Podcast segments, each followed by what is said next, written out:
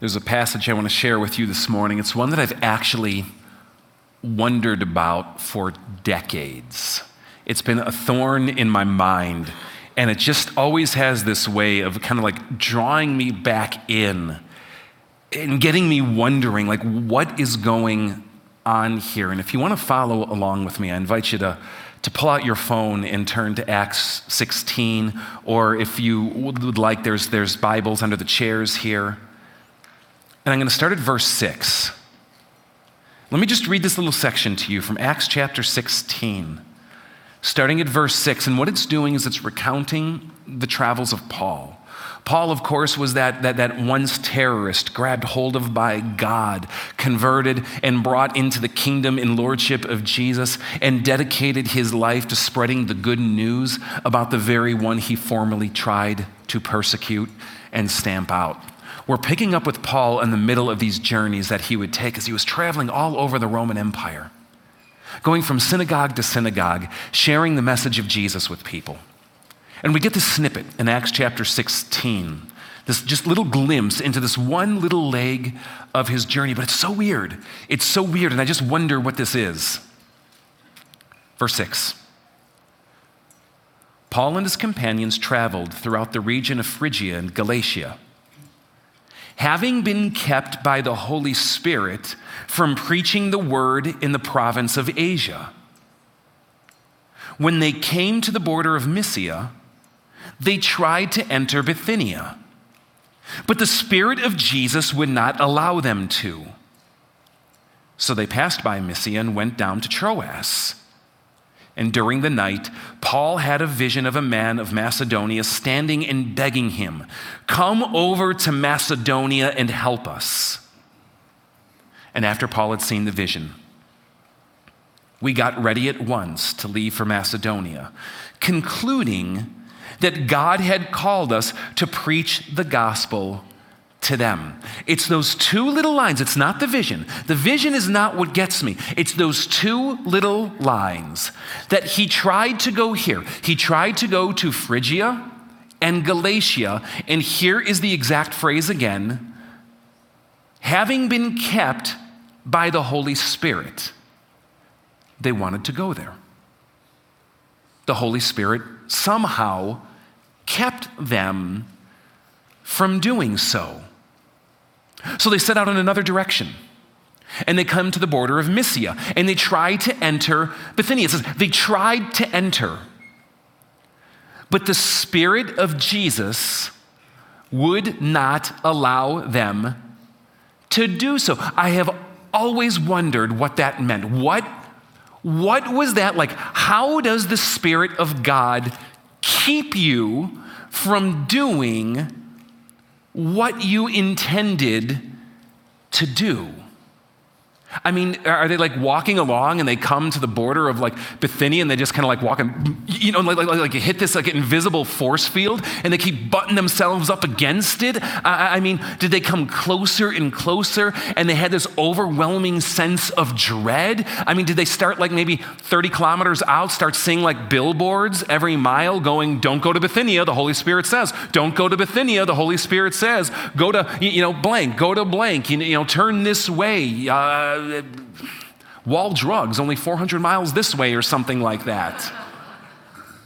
Eh, but you know what I mean? It, it's like, how did that actually function? And it isn't just theoretical for me. And I bet it's not theoretical for you because I think, I think a reason that there's such fascination about the Holy Spirit or such interest in learning more about the Holy Spirit is because we fundamentally want to know what God is telling us to do, where God is telling us to go, how God is telling us to respond.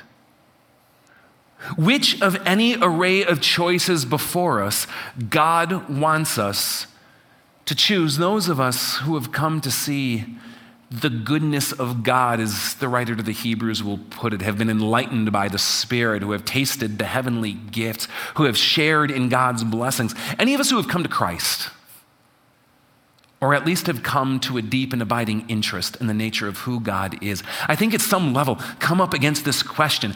Just, just kind of like, tell me, guide me, show me. Jesus talks about how the Spirit will guide us in wisdom, in truth, and we get it.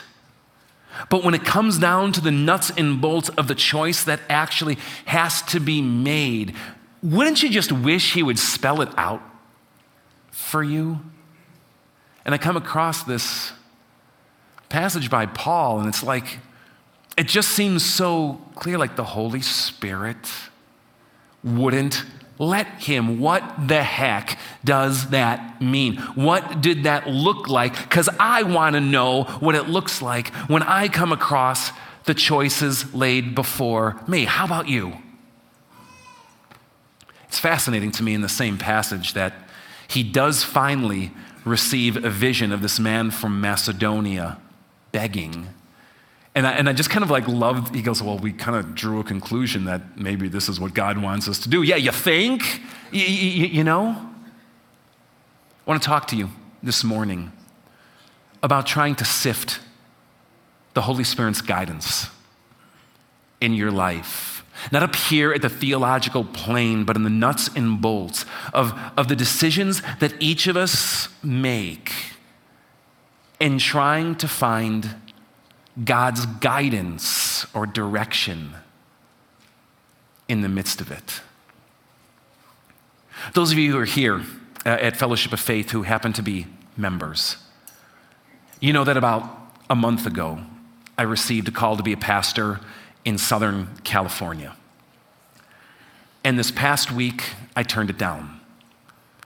And it reveals, thank you, it reveals But it does, it, it does reveal three things. One, I'm stupid. Two, I love you. And three, I actually believe in what we're doing here and what God has going on. I want to take that experience that I've just been through and that all pastors go through is a case study. And I want to use it as a case study to try to bring my own reflections and wrestling with a passage or a concept of like, God, where are you guiding? And how do we kind of sift through an Acts 16 paradigm? I want to use it as a case study for the endless choices you have to make when you find yourself in the same place. Do I date this girl? Do I say I do? Do we move to this place? Which school do I choose? Three things are scheduled for next Saturday. Which one do I choose? From the big decisions of your life to the little. Do we go on hospice or continue to fight this thing? All the way down to which phone plan should I choose? Because all of our lives are filled with the big and weighty decisions that have deep and profound impact. To the countless myriads of ones that seem trivial but are important because they affect us and what's to come and the aftermath. And hopefully, by reflecting on this a little bit today, maybe we can get a window into how I think the Holy Spirit often works and where that leaves us in discerning God's good and perfect will and what's pleasing to Him in the midst. So, I can tell you this over this past month, I received no vision from heaven and I received no oracle. I can tell you this I did not hear a still small voice saying, Go or stay. There was no inner sense of conviction or compulsion that was overwhelming that said, You've got to do this, and I can't even understand or explain why, but I know this is the choice that has to be made. There was no overwhelming message from the greater church community Though the people in California were certainly saying, No, we want you to come. And the people at FOF, some of you anyway, were certainly saying, No, we want you to stay. And I appreciate that. But overall, in the entire church community, there was no sense of, shall we say, preponderance of movement in one direction, and no lost scripture was found over the past 30 days. You know, I didn't come across um, some, some parchment unearthed by an archaeologist from Hezekiah 2, verse 13, that said, In the first year of the reign of President Biden, the word of the Lord came to me and said, Thou shalt go to California and be, you know, or, or something like that. You know, there, there was nothing like that, which kind of seems to leave it all in a void, doesn't it? And so then you start looking at your desires. What do I want to do? Which, by the way, has an important place in any discussion of what God is calling you to do. Sometimes God calls us contrary to our desires. But, guys, hear this. Sometimes God calls us within them because God is not a sadist. He is not delighting in screwing with your desires and making you do the opposite on some basic principle. But it's always important, important to do a heart check, isn't it? Lord, are my desires honoring? and God pleasing to you? Or are are, are, are my desires masking mixed motive? Running from something, escaping something, hiding from something, a fear of change, a grabbing onto security, or any other number of things that we've all been in that place. But then you do the heart check and, and, you try to do it honestly and you do it with, with people that you know and that you trust. And, and you come to the conclusion that no, no, I don't think any decision being made here is being overly tainted because everything we do is tainted to a degree, but overly tainted by one or the other. And I'm sure that you have found yourself in this exact same place. And in the absence of all of those kinds of things, it can really easily lead you to the conclusion well, it must therefore mean that I am not called there. But that's absolutely not the case. Because I can tell you with all certainty, I was called there. And I have the document to prove it. just like I am called here too. And I think that kind of mistaken thinking, well, I just must not be called to that, is predicated on a mistaken idea that God can only call you to one thing, and that the path of obedience and alignment with the Spirit of God means trying to discern that one specific path that God is somehow mystically laying out that we have to discern and find. And what obedience means is getting in conformity with that one single path. But I'd like you to think about it differently. I would like you to think about the guidance of the Holy Spirit, not so much as discerning one single path, but as God laying out for you opportunity. Because what I've discovered again and again is this is that God lays out an array of opportunity. And he does this with you. He doesn't give you one thing and says, follow this, and this means the path of obedience. Oh, no, I will argue that maybe on occasion that could be the case. But far more often, God lays out many choices, many ways, all of which can be honoring. To Him, God is a God of wondrous array. And God is a God of magnificent opportunity. God opens the horizons of our small, myopic way of looking ahead into the future and explodes it onto a panoramic horizon, the, the, the length of which we cannot imagine or dream. I meet so many people who fear God, resist God, and reject God because they find Him restrictive as one who closes down the wondrousness of this world.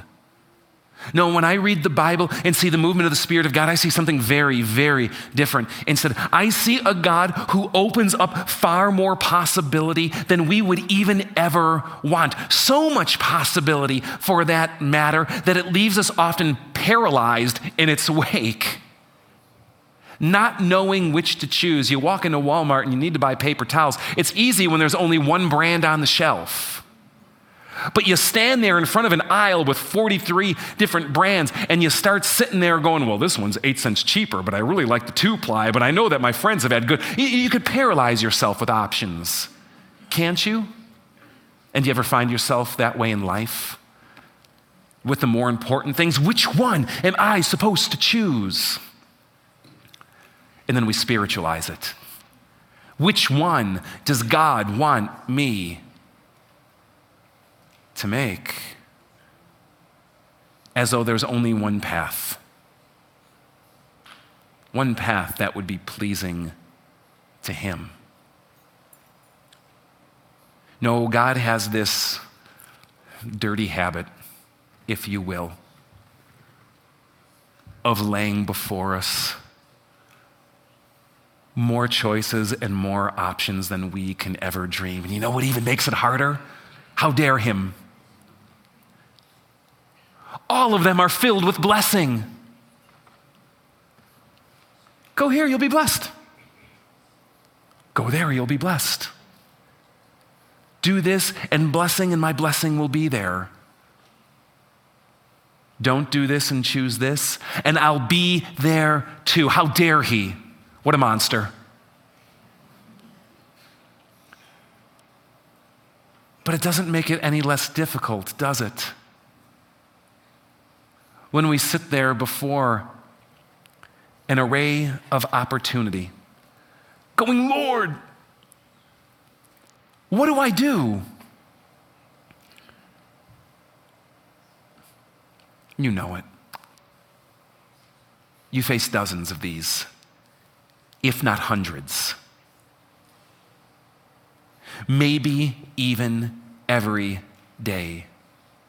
And it's hard because we know that every choice has consequence. It's pretty tough to get around this one. God does, on occasion, reverse the consequence of our actions. Oh, what beautiful moments those are. There are times and our instances when we make choices that are filled with horrible consequences, and God does more than forgive those, but He actually reverses or changes them as well. I mean, at some level, that's what we're hoping for when Christ comes again. The day when he comes and renews all things, the way when he comes and takes the sum total of all the, the horrible choices that we've made in our lives and not only forgives them, but redeems them, renews them, and restores them. But oftentimes it's not now. Oftentimes choosing this does not mean choosing that. Go to California and live in 75 degree weather 340 days of the year. Learn how to surf with seals. Discover the new adventure that God might have in store with a people you've never met, on a mission field you've never been to, and what God has in store for your family, too. We've stepped away from that choice. And there's consequence to that. Likewise, stay and get to enjoy 20 below. get to stay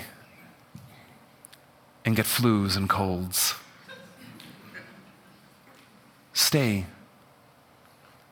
and continue the work with the people who know and trust you. Stay and watch the unfolding of what God is just germinating and taking to new times and places in new ways. Stay and discover what it means that God is not finished with you yet in a certain time and place. Stay and see what God unfolds among that people and that place. Every choice sacrifices something. We wish it wouldn't be that way. Because we want it all, don't we?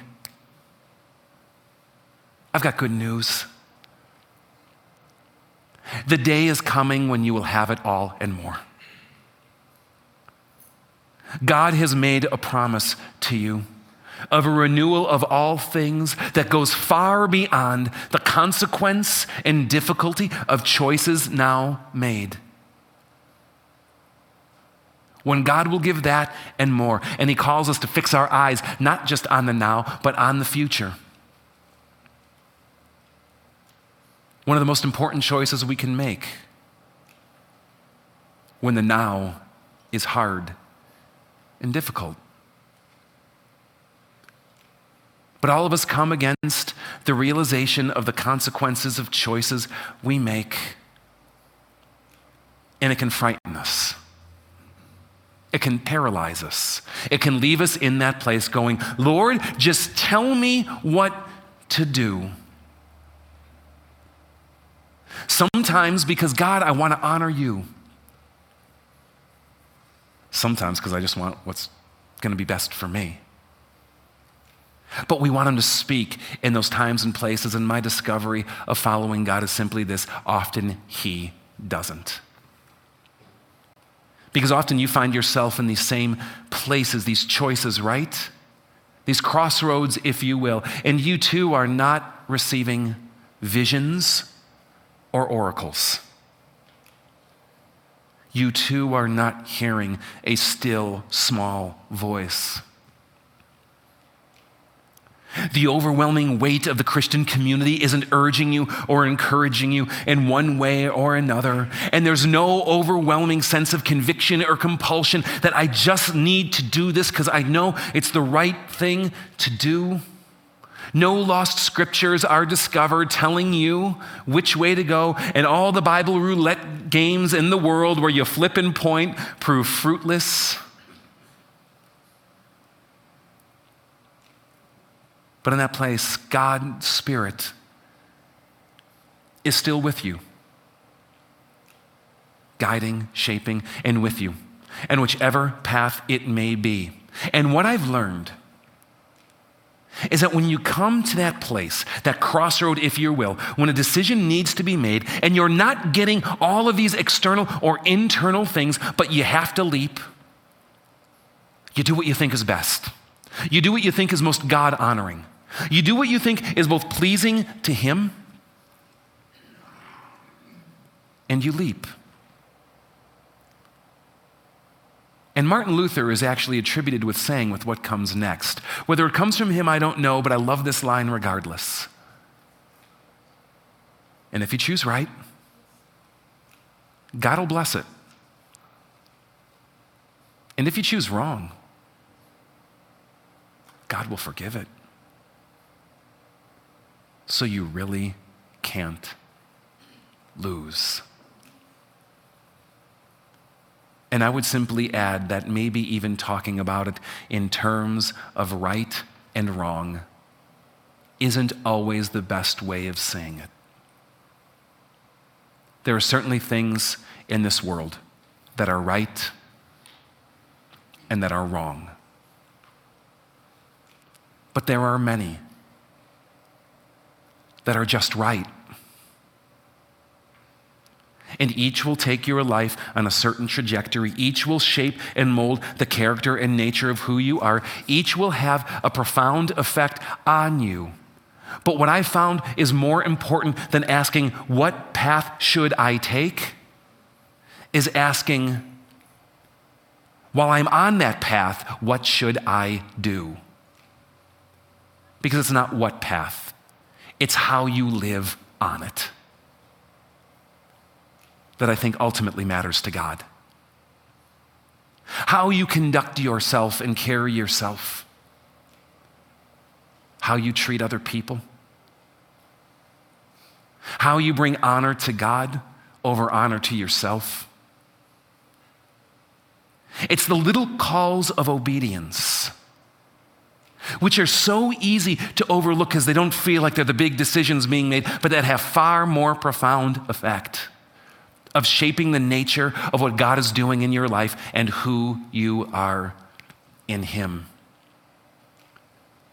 No, I encourage you if you find yourself stuck at a path, not knowing what to do, and you've prayed and you've discerned and you've worked through the process, stop worrying about which path God wants you to take and understand that He's laying out before you an array of blessing, asking you to choose. And whatever choice you make, honor Him on that. Honor Him on that. Because that, I tell you, that is what living by the Spirit is really all about. God bless, guys.